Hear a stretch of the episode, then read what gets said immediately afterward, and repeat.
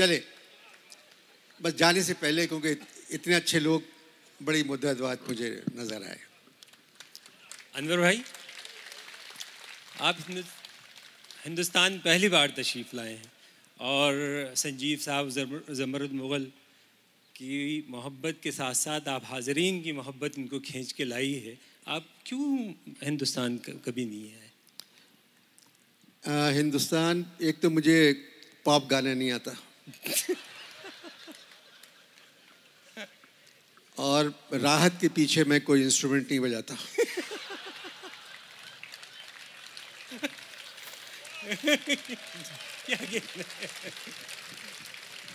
जानते किस किस को हैं? मेरी यहाँ एम एफ़ हुसैन साहब से बहुत दोस्ती थी। एम जे अकबर मेरे बहुत अच्छे दोस्त थे पंडित जी से नेहरू साहब से बहुत दोस्ती थी किताबों के ज़रिए। मैं कभी मिला नहीं। तो मेरे सबसे अच्छे दोस्त तो जवाहरलाल नेहरू है यहाँ के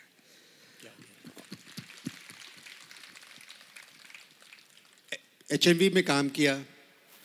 दुबे जी, लता जी, आशा जी के साथ बहुत। मैं आपसे एक बात कहूँ। टेस्ट मैच हो रहा है लॉर्ड्स में। मैं लता जी के फ्लैट में बैठा हूँ, सरे में। गेवास्कर ने मिडिल स्टम्प ली और बोथम गेंद कर रहा था। तो एक गेंद उसने मिडिल स्टम्प से लेके ऑफ़ की तरफ़ कराई। तो गवास्कर ने बैकफुट पे आके उसको जाने दिया। लता जी ने कहा कि, अनवर जी, गवास्कर ने मिडिल स्टम्प पे खेल रहा है। गौतम ने, बोतम ने अगर गेंद लेग स्टम्प से बाहर कराई तो ये आउट हो जाएगा। तीसरी गेंद बोतम ने लेग स्टम्प के बाहर फेंकी, जो अंदर गई और ये बोल्ड हो गया गवास्कर। तो मैंने कहा कि एक बात बताएँ आपको गाने का शौक़ है ज़्यादा या क्रिकेट का? तो उषा उनकी बहन थी। बोले अनवर जी क्रिकेट का ज़्यादा है। बहुत जानती हैं क्रिकेट के बारे में। अब एक बात अमन की आशा वाले यहाँ आते हैं हर साल। बहुत लोग आए हज़ारों लोग। आप उससे क्यों वाबस्ता नहीं हुए कभी? तो मैं मैंने इनकार किया कि मैं अमन की आशा में नहीं जाऊँगा। तो उन्होंने कहा क्यों? मैंने कहा जब तक मुझे अमन के भोसले नहीं बुलाएँगे जब तक मैं नहीं जाऊँगा क्योंकि उसका पूरा नाम है आशा भोसले। अकेले अकेली आशा कुछ नहीं कर सकती। ये अमन के भोसले जो हैं बड़े बड़े फौजी सदर वजी अजम जब ये लोग बुलाएँगे जब जाऊँगा मैं। तो नाराज़ हो गए मुझसे फिर मैं नहीं आया। मेरा ताल्लुक़ हैदराबाद दक्कन से है। मैं पैदा हुआ हैदराबाद में। नाना अव्वल ताल्लुकदार थे कमिश्नर होते हैं वहाँ के। दाख के शागिर थे और शायरी करते थे। पाकिस्तान जब गए तो हम लोग सिर्फ़ अपने साथ दस हज़ार किताबें लेके गए और घर दे गए किसी को, जो मुलाजिम थे, सारा सामान, सब कुछ छोड़ गए, सिर्फ़ किताबें ले गए। और किताबें काम आई। किसी ने पूछा मुझसे वहाँ कि आप दस भाई बहन हैं? जहरा निगाह मेरी बहन है बड़ी। ज़ुबैदा तारिक वो कुकिंग के करती हैं। मेरी बेगम इमो खुद लिखती हैं। बजिया फातमा, जो गुज़र गई अभी, तीन दिन पहले, मैं जिनकी वजह से कल नहीं आ सका यहाँ। सब लिखते पढ़ते ही हैं। तो किसी ने कहा कि आप दस भाई बहन हैं, इतनी मोहब्बत कैसे है आप में?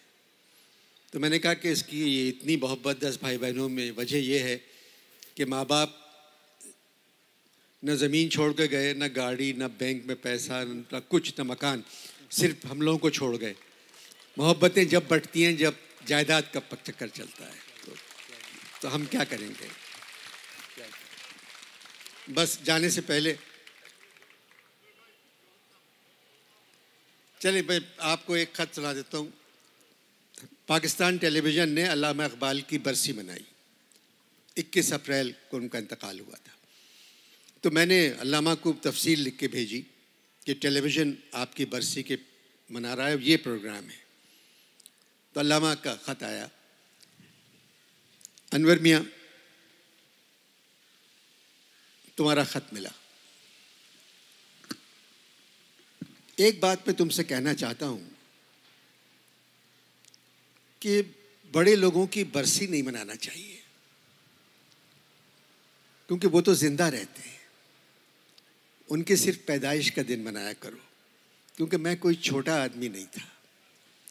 और पाकिस्तान टेलीविज़न अगर मेरी बरसी मनाना चाहता ही है तो 21 अप्रैल के बजाय 25 मार्च को मनाया करें। जिस दिन मशरक़ी पाकिस्तान तुमसे अलग हुआ। मैं शायर मशरक़ ज़रूर था, मगर उसका ताल्लुक़ मशरक़ी पाकिस्तान से नहीं था। ये ख़िताब मुझे तुम लोगों ने दिया था। मेरे दोस्त मेरे पास आए और कहने लगे, अल्लामा तुम सिर्फ़ शायर मशरक़ हो। मैं खामोश रहा, क्या जवाब देता? फिर तुम लोगों ने क्या किया कि मुझे मशरक़ से निकाल के बर सग़ीर का शायर बना दिया। वही लोग मेरे पास आए और कहने लगे लामा अब तो सब कॉन्टिनेंट के शायर हो। फिर भी मैं खामोश रहा। चौदह अगस्त उन्नीस सौ सैंतालीस को फिर वही दोस्त आए कि, अल्लामा, अब तुम एक मुल्क के शायर रह गए। मैंने पहली मरतबा उनसे कहा कि, बैठो। किसी भी शायर के लिए इससे बड़ी बात और क्या हो सकती है कि एक सरजमीन उसके नाम से पहचानी जाए, एक वतन उसके नाम से पहचाना जाए।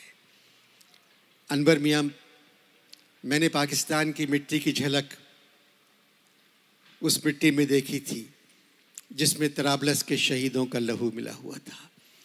मैंने पाकिस्तान के सरजमीन की झलक उस दुआ में देखी थी, जो मैंने मस्जिद करतवा में बैठ के मांगी थी। मगर तुम कम वक्तों ने उन्नीस सौ इकहत्तर ने मुझे सिर्फ़ मगरबी पाकिस्तान का शायर बना दिया। जिस तेज़ी से तुम मुझको और मेरी शायरी को कम कर रहे हो, मैं सिर्फ़ उस दिन से डर रहा हूँ, जिस दिन लाहौर टेलीविज़न से ये अनाउंसमेंट हो कि अब आप फरीदा खानम से इकबाल सियालकोटी का कलाम सुनिए।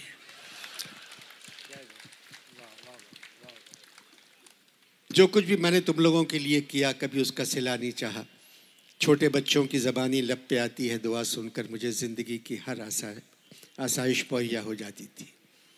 किसी ने बताया है मुझे कि तुम्हारी पहुँच सरबराहों तक है। इस दफ़ा इस्लामाबाद जाना। तो उनसे कह देना दो बातें मेरी तरफ़ से। पहली तो ये कि जो भी सरजमीन बची हुई है, मुल्क छोटे बड़े नहीं होते, मुल्क मुल्क होते हैं। मैं तुमसे एक बात कहना चाहता हूँ पाकिस्तान में तुम्हारे दिल में जितनी अपने परचम की इज़्ज़त है, उतनी ही भारत में किसी भी इंसान के लिए अपने परचम की इज़्ज़त होगी। जितनी मोहब्बत भारत में रहने वाले को अपनी ज़मीन से होगी, उतनी ही मोहब्बत पाकिस्तान में रहने वाले को अपनी ज़मीन से होगी। पड़ोसी मुल्क हैं, मगर जितनी ज़मीन बची हुई है अनवर, अपने सरबराहों से कहना कि उसको ज़मीन ना समझे। उसको प्लॉट समझे, क्योंकि तुम्हारे प्लॉट, सरबरा प्लॉट की हिफाजत कर सकते हैं, ज़मीन की नहीं कर सकते। तुम्हारा मोहम्मद इकबाल। खुश रहे, आप लोग